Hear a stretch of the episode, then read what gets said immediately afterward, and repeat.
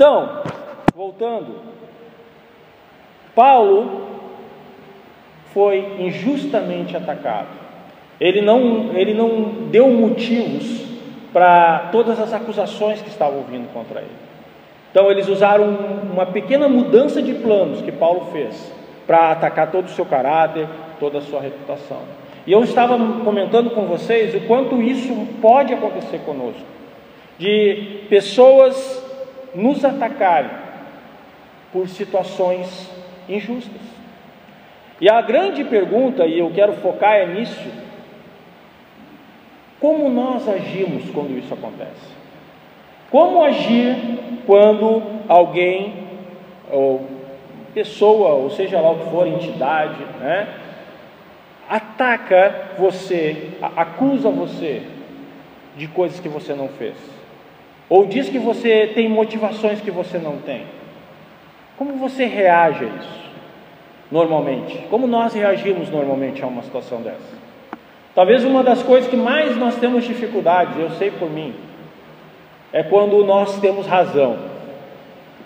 Talvez a maior fraqueza que nós temos como seres humanos é como reagir a uma situação quando nós entendemos que temos razão, quando somos injustiçados, quando alguém nos acusa de algo uh, que na nossa visão está errado, nós não fizemos aquilo, nós não merecemos aquilo.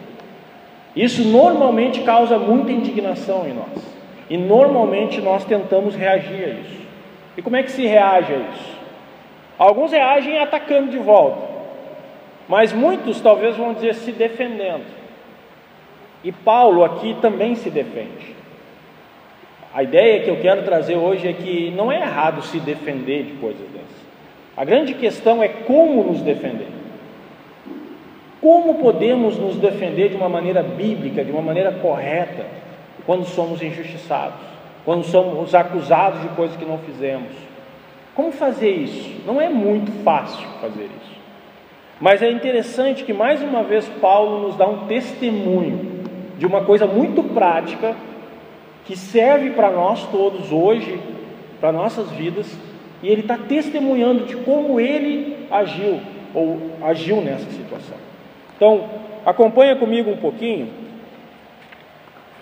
Eu quero te dar quatro atitudes de Paulo aqui que nos ajudam a enfrentar ou a nos defender, melhor dizendo, quando somos injustamente acusados, injusta, injustamente atacados.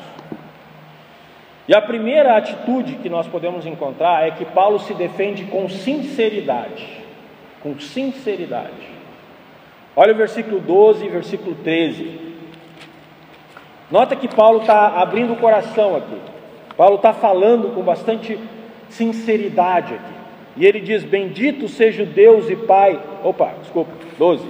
Porque a nossa glória é esta, o testemunho da nossa consciência, de que com santidade e sinceridade de Deus, não com sabedoria humana, mas, com a, mas na graça divina, temos vivido no mundo e mais especificamente para convosco. Eu já falei várias vezes, a palavra sincero, usada muitas vezes na, na palavra de Deus, ela vem da ideia de sem cera, né? Sem, é, lembra daqueles vasos que tinham rachaduras, e daí os vendedores malandros iam lá e passavam uma cerinha na rachadura, né, e poliam para que a pessoa que fosse comprar não visse que estava não conseguisse enxergar a rachadura. E, e, aquele vaso provavelmente não ia durar muito, porque ele era um vaso falso, ele estava rachado, ele estava corrompido. Então a palavra sincera ou sinceridade vem daí, algo que não está corrompido, algo que está íntegro. E nota que aqui vem a ideia de que Paulo ele está falando com os, com os coríntios sem falsidade, sem uh, não está usando nada corrompido, nada estragado, ele está usando algo uh, correto, está sendo transparente naquilo que ele está falando. E ele fala, nossa glória, que a Eliana teve dificuldade de, de entender, a palavra glória, ela, ela é usada de várias maneiras na palavra de Deus. A ideia que Paulo dá aqui é a nossa vantagem, a nossa confiança. Então, a vantagem que eu tenho, a confiança que eu tenho, é que eu estou sendo totalmente honesto e sincero com vocês. Minha consciência está tranquila, minha consciência está a meu favor, a minha consciência não me condena na minha atitude para com vocês. É isso que Paulo está tentando falar. Agora, quando falamos de consciência, nós temos que tomar muito cuidado, é? porque consciência, nós fazendo um estudo mais profundo na palavra de Deus, você vai notar que é algo dado por Deus, é, que nós temos que nos ajuda a, a entender quando estamos fazendo alguma coisa errada, mas assim como todo, toda a nossa essência, a nossa consciência também foi corrompida com o pecado. Então, às vezes, a nossa consciência nos engana. Ela diz que está tudo bem e não está. É? Então, nós temos que tomar um pouco de cuidado.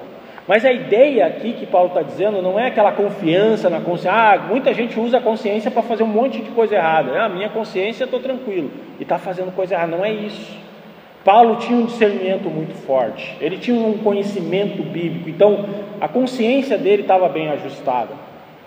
Mas a ideia aqui principal é que Paulo, antes de se defender, Paulo se autoavaliou. Paulo olhou para dentro de si próprio e ele pensando e refletindo sobre as suas atitudes.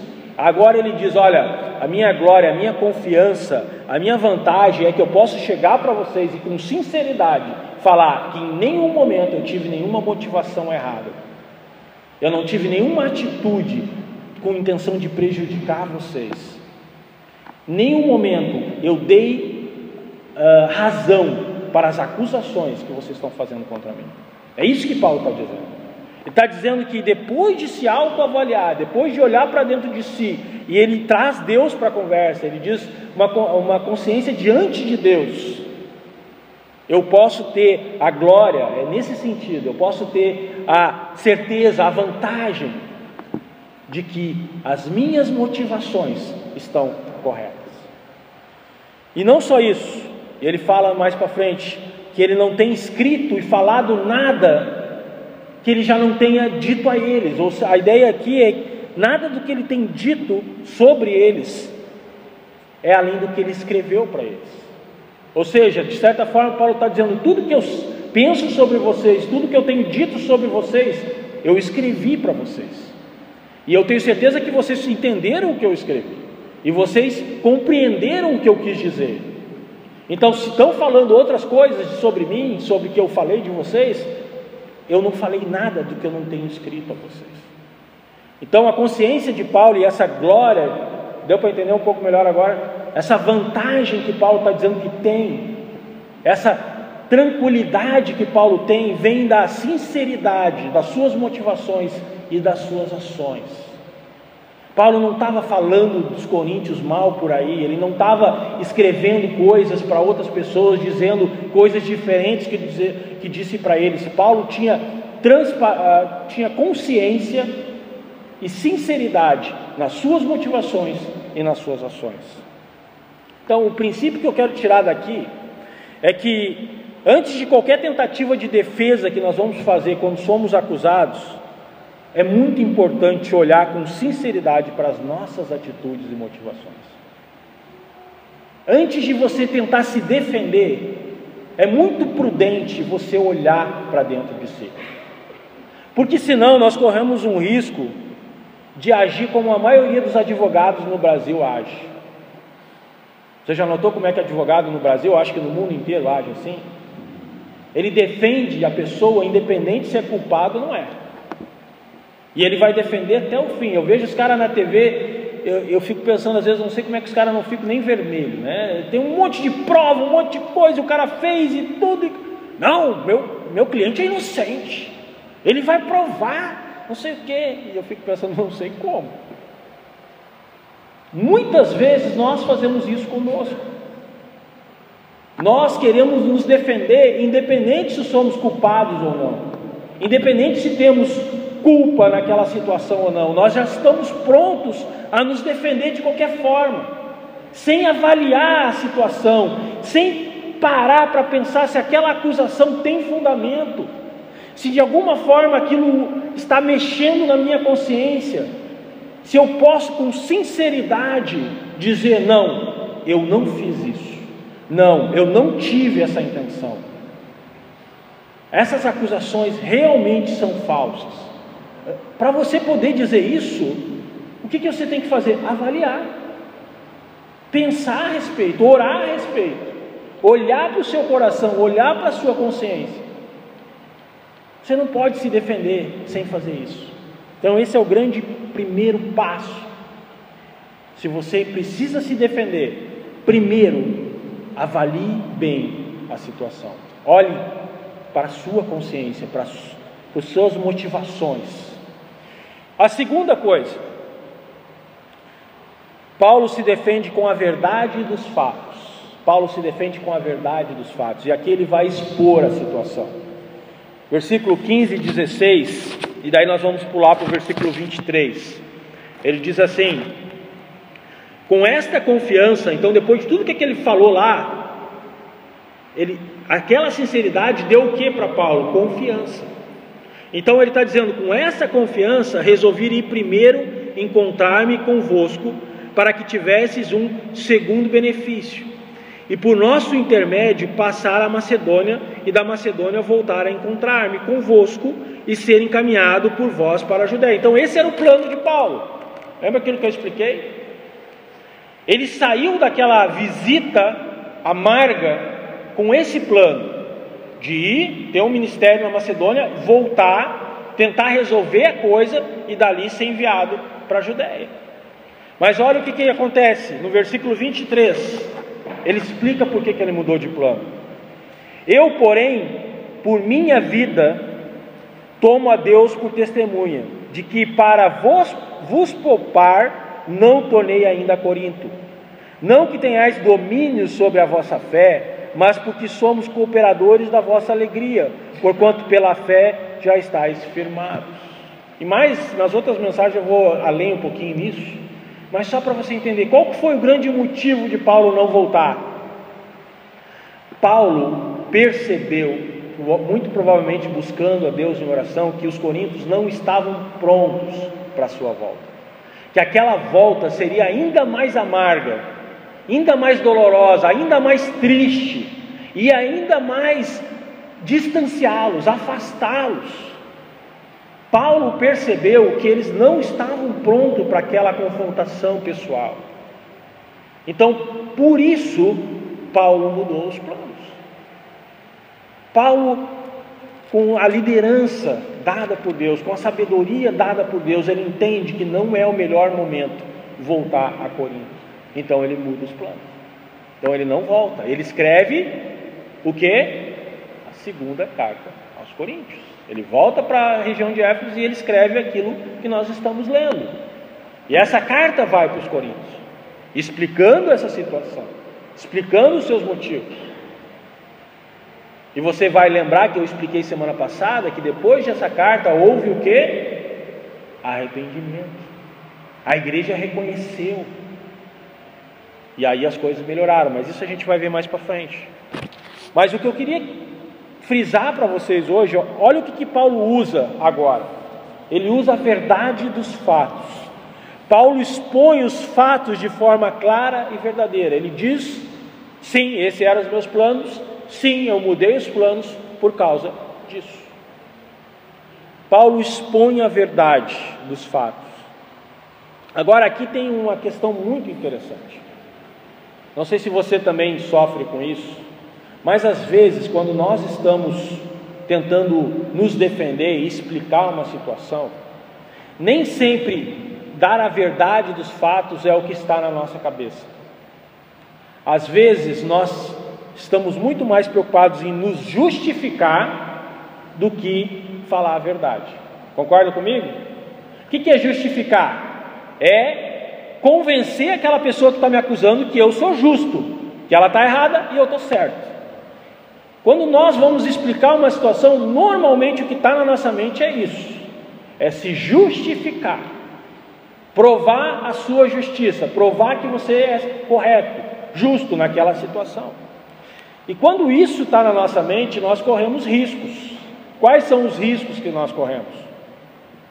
Que, as verdade, que a verdade dos fatos, às vezes, ela é alterada.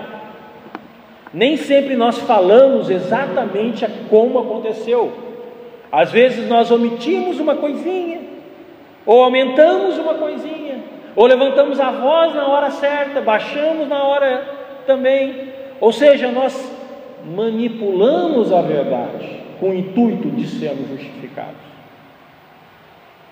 Esse é um erro muito grave que causa, que traz consequências, e depois eu vou falar um pouco dessas consequências no próximo ponto. Mas quando nós não lidamos, quando nós não aprendemos a lidar com as situações usando a verdade dos fatos, e se preocupamos demais em sermos justificados, nós corremos muitos riscos. Às vezes nós não vamos contar tudo o que aconteceu porque vamos ter medo, ah, não, mas se eu falar isso, ah, daí sim vão pensar que eu sou culpado. Ah, não, se eu expor essa situação, daí sim que todo mundo vai pensar errado de mim. Paulo poderia ter pensado, bah, eu não vou falar isso, né? Eu vou dizer para eles, não, eu não fui porque furou o pneu do barco, sei lá, deu algum problema e, ah, né? Ah, me deram uma carona, eu achei que ia para lá, eu fui para o lado errado. Ele poderia ter achado uma história que o justificasse melhor, não poderia? Que eles poderiam olhar, não, tá, beleza, Paulo teve boas razões para não vir para cá de volta. Mas o que, que Paulo fala? Paulo fala a verdade. Paulo diz: Eu não voltei, e eu realmente tinha planejado voltar, e eu desisti de voltar, por causa de vocês. Porque vocês não estavam prontos, e eu não queria trazer mais tristeza. E é, quando ele usa aqui é o termo, eu não sou o senhor da fé de vocês, ele está tentando dizer isso, olha, eu não estou tentando ser o, o juiz daquilo que vocês creem ou não creem, mas eu entendi que vocês não estavam prontos para a minha volta. E isso só ia trazer tristeza. Então o que Paulo está tentando uh, a grande preocupação de Paulo aqui não é que eles olhem, ah, tá, Paulo tinha razão, Paulo é justo, Paulo está certo, nós estamos errados.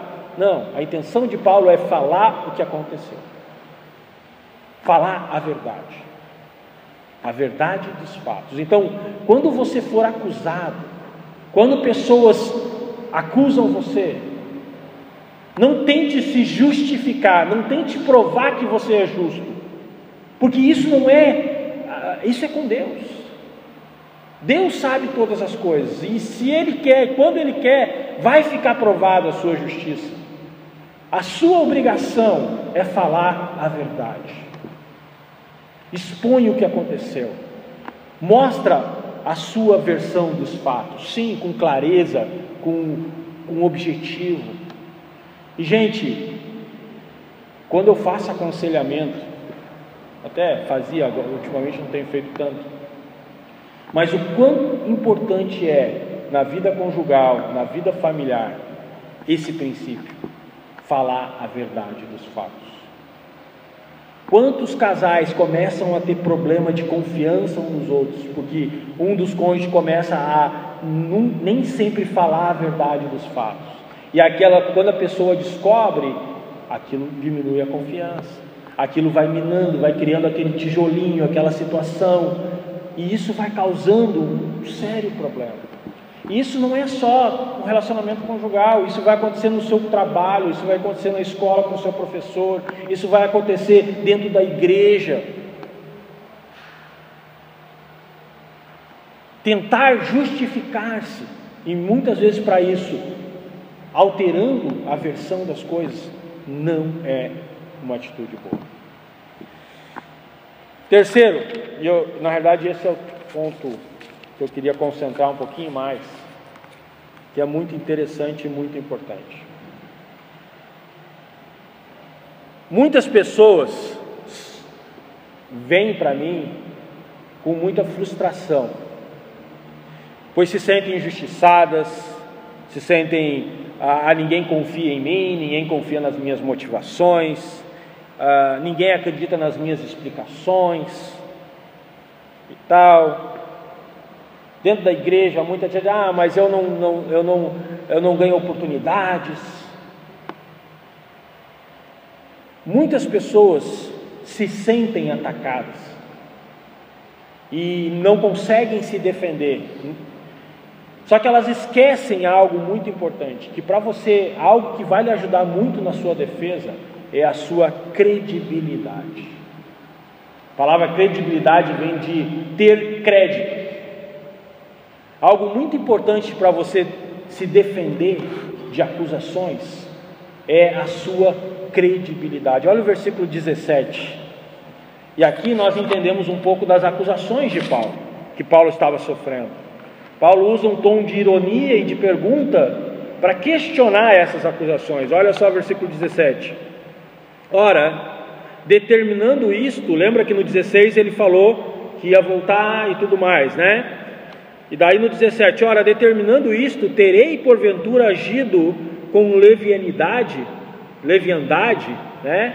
Sendo imaturo essa ideia, ou deliberar, acaso delibero segundo a carne, sou eu carnal por causa dessa decisão? De sorte que haja em mim simultaneidade, ou sim e não, ou seja, eu digo uma coisa, faço outra. Antes, como Deus é fiel, a nossa palavra para convosco não é sim e não. O que, que Paulo está dizendo aqui, gente? Paulo está colocando diante dos coríntios a sua credibilidade. Ele está dizendo mais ou menos o seguinte: olha, por acaso, eu, quando tive aí no meio de vocês, eu agi de forma leviana em algum momento? Por acaso, quando eu convivi um ano, não sei quantos meses, seis meses com vocês, as minhas atitudes, a minha maneira de viver foi de alguém carnal? Por acaso, em algum momento, a minha palavra foi dúbia? Eu dizia uma coisa e fazia outra? Ou me comprometia com uma coisa e não cumpria? Vocês podem me acusar disso uma vez. É mais ou menos essa intimação que Paulo está dizendo para eles. Paulo está dizendo: olha, eu tenho um testemunho diante de vocês que me dá crédito. Paulo apela para a sua credibilidade. Ele lembra aos coríntios quem ele é. Por que, que isso é importante? Dentro desse contexto é extremamente importante, porque eles estavam pegando uma ação de Paulo, duvidosa, que não poderia ser classificada como um pecado, uma mudança de planos de Paulo, um, um só episódio, estavam acusando Paulo de uma série de questões por causa desse episódio. E Paulo teve uma vivência com aquelas pessoas, ele conviveu intimamente com aquelas pessoas por um bom período de tempo. Um ano e seis meses dá para você pegar um monte de problemas na vida de uma pessoa, não dá? E Paulo está dizendo: olha, quando é que eu agi assim no meio de vocês? Quando é que eu tive essa atitude?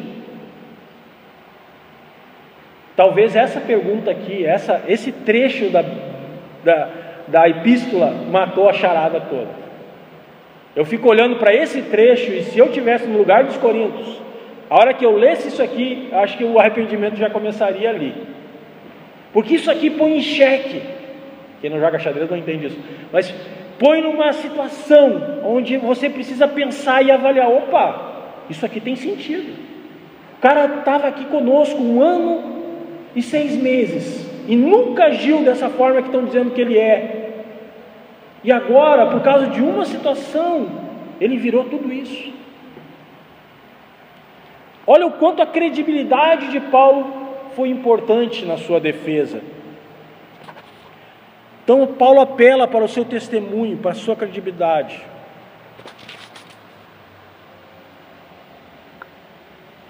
Muitas pessoas falam coisas interessantes, né? Como eu citei antes. Pessoas dizem: Eu falei que ia fazer e ninguém acreditou em mim. Ah, eles não gostam de mim porque não me convidam para a festinha. E daí você pensa, tá, mas peraí, as outras vezes convidaram para a festinha e você foi?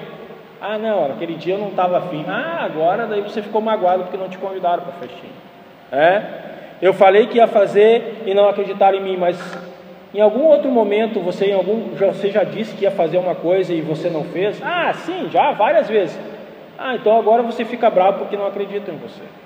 Nota, meus pais não confiam nas minhas decisões. Muitos filhos falam isso.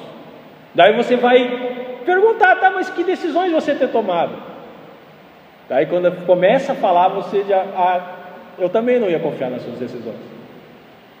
Nota, a credibilidade, gente. Nós não podemos achar que ah, vamos conseguir nos defender de certas situações se as pessoas olhando para o nosso, nosso passado, o nosso histórico, elas veem coisas que vão contra aquilo que nós estamos tentando ter. Nós estamos tentando dizer: ah, não, eu não fiz, essa acusação é falsa. Mas aí você olha para o passado recente e você fez aquilo várias vezes. Talvez até seja falsa naquela vez, mas você não pode ficar bravo e magoado porque as pessoas não acreditam em ti. Esse é um esquecimento nosso muito sério. Nós esquecemos de quem nós somos ou do que fizemos e queremos ter credibilidade, queremos ter a confiança das pessoas. Ah, minha esposa não acredita na minha fidelidade. Daí o que, que eu pergunto? Tá, mas você é fiel? Ah, né? Como é que você quer que ela acredite na sua fidelidade se você não sabe dizer uma pergunta bem simples: sim, eu sou fiel. Você não consegue, nem você consegue falar isso. Como é que você quer que a sua esposa fale isso? Meu pastor não me dá oportunidade, essa é clássica. Vou puxar um pouco para minha sardinha aqui. Gente, vários de vocês já ficaram magoados comigo por causa disso. Ah, não me deixa fazer isso ou não confia em mim para fazer tal coisa, não me dá oportunidade. Gente, o meu maior prazer que eu tenho como pastor é deixar vocês trabalhar, é deixar você fazer as coisas. Eu não tenho problema nenhum em dar oportunidades. O problema é que eu conheço história e eu preciso, como seu pastor, até para te preservar, avaliar o seu histórico, avaliar como você tem se comportar em determinadas situações, porque ministério não é brincadeira. Ministério traz para nós responsabilidades, traz pressões e traz situações que nós precisamos estar prontos para lidar. E muitas vezes eu olho para você e sim, eu preciso julgar isso, eu preciso tentar avaliar isso. E muitas vezes eu vejo que eu olho para como você está lidando com as situações. E você não está mostrando que está pronto para lidar com certas coisas. E Deus me colocou nessa posição. Nós precisamos ter o cuidado disso. Claro, às vezes vamos errar, vamos nos, uh, vamos cometer erros, injustiças e tudo isso, vamos. Provavelmente já cometi. Mas vocês, cada um de nós pode ajudar as pessoas nisso como Paulo ajudou os coríntios. Imagina se se a credibilidade de Paulo estivesse manchada. Seria um abraço. Aqueles homens que estavam acusando Paulo facilmente teriam derrubado aquela igreja. A credibilidade de Paulo, o testemunho de Paulo diante deles, muito provavelmente salvou aquele ministério. Porque ele pôde usar isso, ele pôde pegar isso agora, ele está aqui, ó.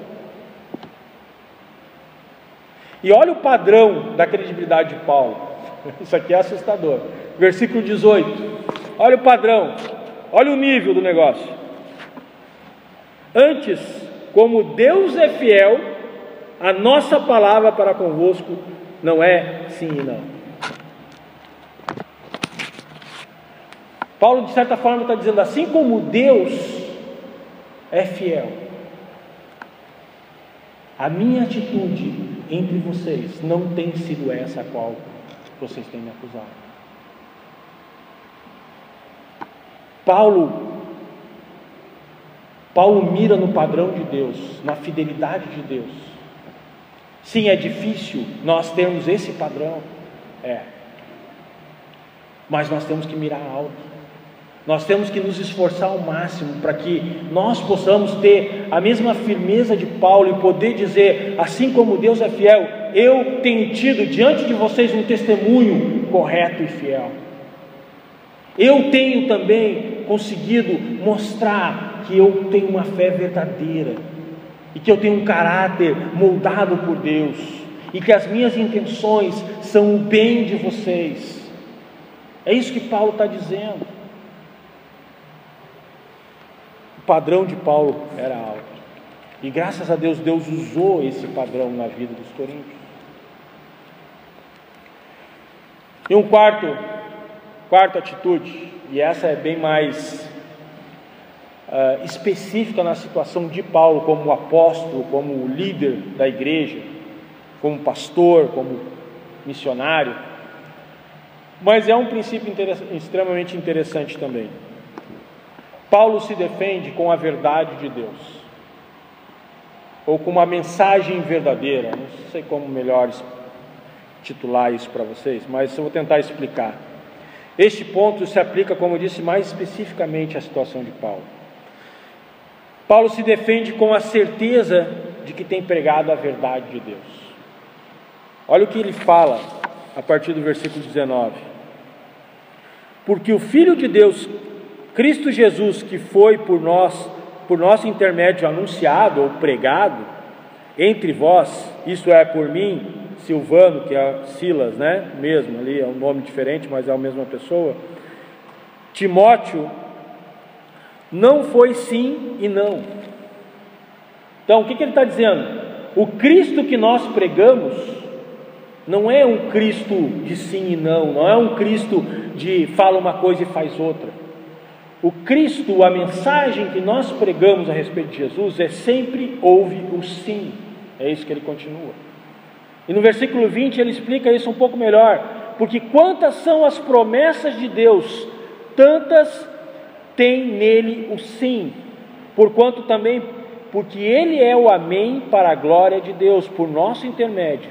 Mas aquele que nos confirma convosco em Cristo e nos ungiu é Deus, que também nos selou e nos deu penhor no Espírito do nosso coração. Esse é um texto um pouco mais difícil de interpretar, mas a ideia que Paulo está tentando dizer aqui é que Paulo ele se defende dizendo que ele tem certeza, ele, ele, Paulo, tem certeza do que ele pregou e os seus amigos é a verdade da palavra de Deus, é a verdade de Deus. Ele está botando em xeque aqui o que? O que ele pregou e o que aqueles homens estavam pregando. Aquelas pessoas, aqueles líderes que estavam ensinando coisas falsas na igreja e dizendo que Paulo não era quem Paulo dizia ser. Paulo agora quer que os coríntios parem de olhar para Paulo e olhem para quê? Para aquilo que Paulo pregou, para a mensagem de Paulo. Paulo quer que os coríntios parem agora um pouco de olhar para o testemunho de Paulo e comecem a olhar para a mensagem de Paulo. E ele está dizendo: ó, confere o que eu e os meus amigos aqui, os meus colegas pregamos e o que eles têm pregado. O Cristo que eu prego e o Cristo que eles pregam. Qual que é o certo? Qual que é o correto? Então, ao contrário dos seus acusadores, Paulo pregava um evangelho verdadeiro, um Cristo verdadeiro. E quando ele fala ali, Paulo está tentando dizer que todas as promessas de Deus são cumpridas no Cristo que Paulo prega. Essa é a ideia. Mais, mais especificamente no, no Cristo que ele e seus companheiros estavam pregando. Paulo está dizendo: olha, sabe as promessas de Deus, sabe aquilo que Deus prometeu para a humanidade, prometeu para os judeus, prometeu para todos nós?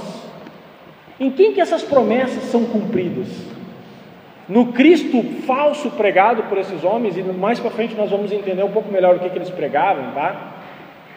Mas eu não posso trazer tudo hoje, senão nós vamos que nem semana passada mas no Cristo que eles pregam ou no Cristo que eu prego? Aonde vocês veem as promessas de Deus? E de que promessas Paulo está falando? Tem várias, mas a ideia de, de um Messias, que Deus enviaria um Messias, Deus enviaria um redentor que teria capacidade de tirar o pecado, de levar o pecado sobre si, da promessa da vida em abundância, de uma vida real, verdadeira, da promessa da habitação do Espírito. E Paulo cita isso quando ele fala do selo do Espírito. Paulo está dizendo: em que tipo de pregação e de mensagem vocês conseguem enxergar que cumpre as promessas, e ele se refere muito ao Velho Testamento, que cumpre aquilo que estava escrito a respeito de Jesus Cristo. É o que eles falam ou é o que nós pregamos? Quem está pregando o verdadeiro Jesus? É essa pergunta que Paulo está fazendo para eles. Paulo quer que eles avaliem a sua mensagem. Isso é interessante que muita, muitas vezes a autoridade de pastores, de líderes, é medida de forma errada. Ou se usa vários critérios, e não é errado usar vários critérios para fazer isso, mas às vezes há um critério muito importante que é deixado de lado. Eu vejo isso até na escolha de igrejas que pessoas fazem. Muitos dão autoridade a um pastor, a um líder, pela sua idade, ou dão autoridade pela sua aparência é, eu sofro muito com isso. E cada vez que o pessoal uh, fala em algum ambiente, ah, esse aí é pastor, daí a pessoa olha para mim, mas isso aí não tem cara de pastor. Então, aparência não ajuda aqui. Muitos avaliam a autoridade do líder, do pastor, pelo tamanho da igreja, pela quantidade de membros, pela sua formação, por quantos bacharéis, e nada disso é ruim por ser duro demais ou por ser mole demais, pela maneira como fala, pela maneira. Tem várias coisas que são avaliadas, pela mídia que está por trás dele.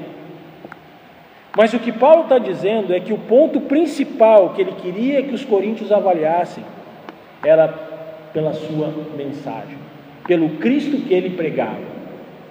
Paulo queria que aquelas pessoas olhassem para a mensagem que estava sendo pregada. E a primeira avaliação que eles deveriam fazer sobre a autoridade de Paulo, se Paulo tinha, porque uma das, uma das acusações era que Paulo não tinha autoridade como apóstolo. E Paulo nota que ele não fica defendendo a sua autoridade, tentando provar que, ah, mas aconteceu. Não, ele não faz isso. Ele diz o quê? Olha para aquilo que eu prego. E daí sim avalia se o que eu prego tem autoridade ou não tem autoridade. Olha que coisa incrível que Paulo fala para eles. Paulo diz: olha para aquilo que eu prego. Então, quando você quer avaliar a autoridade de um líder, de um pastor, tem várias coisas que você vai precisar olhar. Mas a primeira coisa a coisa mais importante que você precisa avaliar é o que está sendo pregado, o que está sendo ensinado. Quando você vai receber um conselho de um pastor, ou de um líder, ou de qualquer irmão até, não, não joga fora aquele conselho, porque a maneira como falou não foi legal. Ah, mas falou alto demais, falou baixo demais, foi duro demais, foi mole demais, foi não sei o que. Olha o que foi ensinado, o que foi aconselhado, é bíblico, tem fundamento na palavra de Deus. Realmente eu consigo ver que a Bíblia está ensinando isso. É ali que a autoridade do conselho é, é dada. Não é nessas outras coisas. Muitas pessoas não seguem o conselho porque conseguem de alguma forma se convencer por motivos fúteis que aquele conselho não vai ser legal. Olha a autoridade do conselho que vem não da pessoa, mas da palavra de Deus, porque é a palavra que dá autoridade, é a palavra que dá o poder, é a palavra que transforma a sua vida. Não é o tom de voz que o pastor usa, não é se ele passou a mão na sua cabeça ou não, se ele lhe cumprimentou na chegada ou não, é o que ele está lhe ensinando da palavra de Deus que faz a diferença. E é ali que mora a autoridade. Se você não crê nisso, então não busque o conselho. Não vá atrás do conselho, porque é só crendo nisso que um conselho realmente funciona.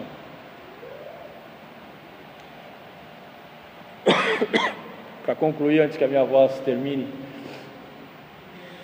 nós olhamos muito hoje para como agir quando estamos no lugar de Paulo, mas eu queria rapidamente, eu não posso deixar de fazer isso, que é muito importante, que você tente se, se ver no lugar dos coríntios, porque Paulo está no lugar de ser acusado aqui, né? De ser injustamente acusado de coisas que ele não fez.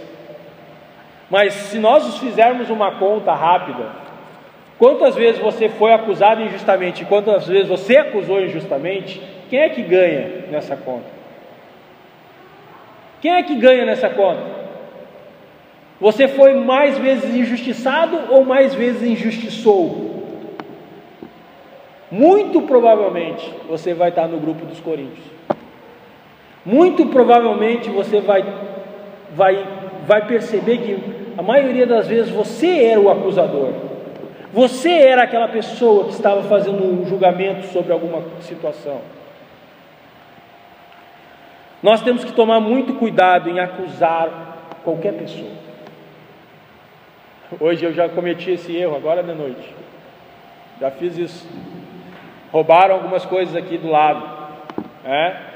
Uh, roubaram lâmpada, roubaram espeto, e, e, e, a informação que eu tenho, né, aquela coisa que eu já tenho na minha cabeça é que ah, esses roubinhos, chinelo que tem por aqui, sempre é, é um cidadãozinho que perto que faz isso. Então quando eu fiquei sabendo, na hora já, foi fulano. É? Foi o ciclano, foi ele. É muito fácil para nós fazer isso. É impressionante, mas nós temos que tomar muito cuidado. Não que nós não tenhamos que, às vezes, avaliar, acusar ou né, julgar situações. Sim, nós temos que fazer. Mas nós temos que tomar muito cuidado. E mais cuidado ainda ao duvidar das intenções de alguém. Uma coisa é você avaliar os fatos, aquilo que a pessoa fez ou deixou de fazer. Outra coisa é você tentar avaliar o motivo pela qual ela fez. Isso é muito mais perigoso ainda. Cuidado em usar pequenas coisas para desqualificar ou descreditar alguém. Às vezes nós fazemos isso. A pessoa ah, muitas vezes teve várias atitudes boas para conosco e se mostrou várias vezes ali do nosso lado e ajudou e fez e foi. E daí uma situação que aquela pessoa faz alguma coisa que nós não achamos legal. Ah, não, esse cara é falso, esse cara é isso, esse cara é aquilo, esse cara não. A gente faz muito isso desqualifica ou diminui alguém por causa de coisas que não merece tudo isso. Tome muito cuidado se os fatos que você está usando para avaliar, julgar ou desqualificar alguém são fatos que realmente se justificam fazer isso. Eles, eles realmente te levam a isso. Olha o que eles estavam fazendo com Paulo. Usaram uma coisa mínima para acabar com o caráter de Paulo. Nós temos que tomar muito cuidado com essa atitude. E nós devemos usar os mesmos princípios que Paulo usou para se defender, para lidar com essa situação. Sinceridade de consciência, antes de fazer qualquer coisa, qualquer acusação, antes de fazer qualquer avaliação sobre uma pessoa, sobre a atitude de uma pessoa, a primeira coisa que nós precisamos fazer é nos autoavaliar. É olhar para nós e peraí, por que, que eu estou questionando isso? Por que, que a atitude dele está sendo tão ruim para mim? Por que, que isso está me impactando tanto? Será que houve realmente um pecado que eu preciso chegar no meu irmão e confrontar? Eu preciso avaliar o que está me motivando a fazer aquela, aquela acusação, aquela avaliação, aquele julgamento. Se os coríntios tivessem parado e olhado e pensado: peraí, quais, quais são as motivações aqui para acusar Paulo? Eles já teriam parado logo ali. Buscar a verdade dos fatos, escute a pessoa, escute o que a pessoa tem para lhe falar, preste atenção nos fatos, faça perguntas, tente entender. Se você está em dúvida da motivação, pergunte a motivação. O que te levou a fazer tal coisa? O que você estava pensando, sentindo, querendo quando você me falou tal coisa? Dê a oportunidade da pessoa te dar a verdade. Porque sem a verdade dos fatos, a maioria dos nossos julgamentos vai ser ruim, para usar uma palavra boa, né? uma palavra vai ser algo ruim, vai ser algo que vai dar problema. Avalie a sua credibilidade aqui da pessoa, né? Leve em conta a credibilidade da pessoa, e daí você vai dizer, ah, mas essa pessoa não tem credibilidade nenhuma. Mas a Bíblia nos incentiva muito a tentar, sempre que possível, dar crédito, dar a chance, tentar, sempre tentar ver que a pessoa está tá realmente falando a verdade. Se não for, confia na justiça de Deus. Deus vai mostrar as coisas, vai clarear as coisas. Nós precisamos tentar avaliar o crédito. E aqui eu, quero voltar um pouquinho, porque eu esqueci de fazer uma ilustração sobre isso. Que quando eu falei muito em nós temos que ter credibilidade para nos defender, talvez alguns de vocês possam ter pensado: peraí, mas eu tenho um histórico ruim, eu já fiz um monte de coisa errada, então eu jamais vou poder me defender. Sempre as pessoas vão me acusar e eu vou ter que ficar quieto, porque eu não vou conseguir me defender porque a minha credibilidade não me ajuda. Eu queria te fazer entender o seguinte: se você conhece, você deve conhecer um mendigo, né, alguém que vive na rua, que está sempre sujo, barba feia, sempre fedendo um pouquinho e você vê aquela pessoa todo dia e, e, e aquela pessoa vai ser conhecida como tal. Ela, todo mundo vai olhar, lá vem o, o fedido, o, mentira, o mendigo, né? porque ela vive dessa forma. O que, que vai fazer essa credibilidade mudar? Um banho resolve o problema? De princípio, sim. O primeiro banho ajuda. Faz a barbinha, troca a roupinha, mas e se não tomar banho de novo, o que, que vai acontecer? Fica sujo de novo. Gente, é a mesma coisa. Se você tem uma credibilidade ruim, identifica o problema. Com a ajuda de Deus, com a atuação do Espírito Santo na sua vida, com a ajuda da palavra de Deus e da igreja, toma banho, troca de roupa, se veste direitinho e faz isso de novo e faz isso de novo, e repete no outro dia, e se esforça para tomar banho todos os dias, e vai chegar um momento que as pessoas vão olhar para você e nem vão mais lembrar que você andava fedido, mal vestido. Você vai voltar a ser visto como alguém normal que toma banho todo dia. Mas muitas vezes as pessoas tomam um banho ali, dão uma ajeitadinha e já querem ter um reconhecimento do dia para a noite, e quando não tem, se frustram, e ficam magoadas e ficam chateadas. Mas você tem que entender que se você tem uma credibilidade ruim, você precisa conquistar novamente essa credibilidade, você precisa conquistar um testemunho, você precisa conquistar confiança, você precisa trabalhar um pouco mais do que talvez outra pessoa que sempre tomou banho. Alguém que não tem esse histórico de viver como mendigo, um dia vai estar um pouquinho mais fedorentinho ali, né? Uma roupinha mais. Não vai ser visto, ah, esse aí é um mendigo. Não, ele não vai ser visto isso. Porque foi algo que aconteceu ali. Mas alguém que tem esse histórico, ele vai ter mais dificuldade, mais trabalho para tirar aquela mancha. Isso demora, sim, isso dá trabalho. Mas tem que tomar banho em algum momento. O primeiro banho é importante. Se você não der o primeiro passo em mudar, a sua credibilidade jamais virá.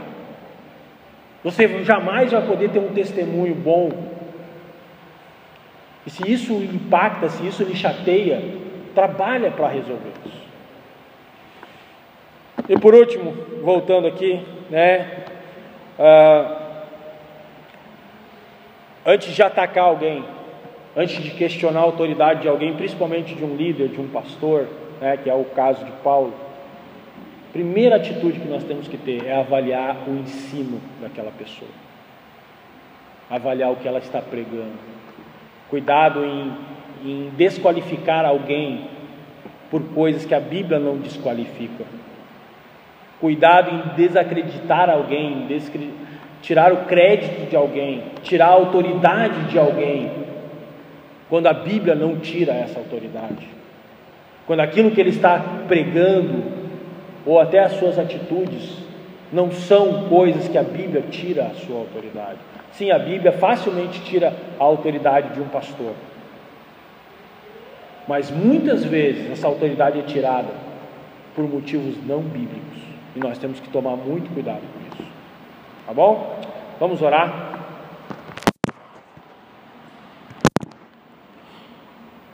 Deus, nós te louvamos, te pedimos a tua bênção sobre tudo aquilo que nós escutamos.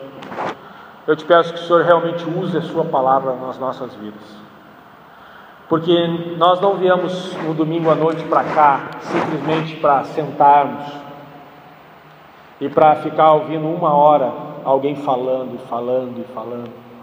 Não. Nós estamos aqui hoje à noite porque nós cremos na tua palavra. Nós cremos no poder da tua palavra. E nós acreditamos que através da tua palavra nós podemos ser transformados, guiados, abençoados, supridos, confortados, inspirados, fortalecidos. Por isso, por essa crença que nós estamos aqui hoje, abertos a escutar a tua palavra, abertos a trazer os exemplos do, do apóstolo Paulo para as nossas vidas, e num assunto tão prático, numa situação que nós vivemos todos os dias, tirarmos lições importantes de como, como lidar com essas coisas.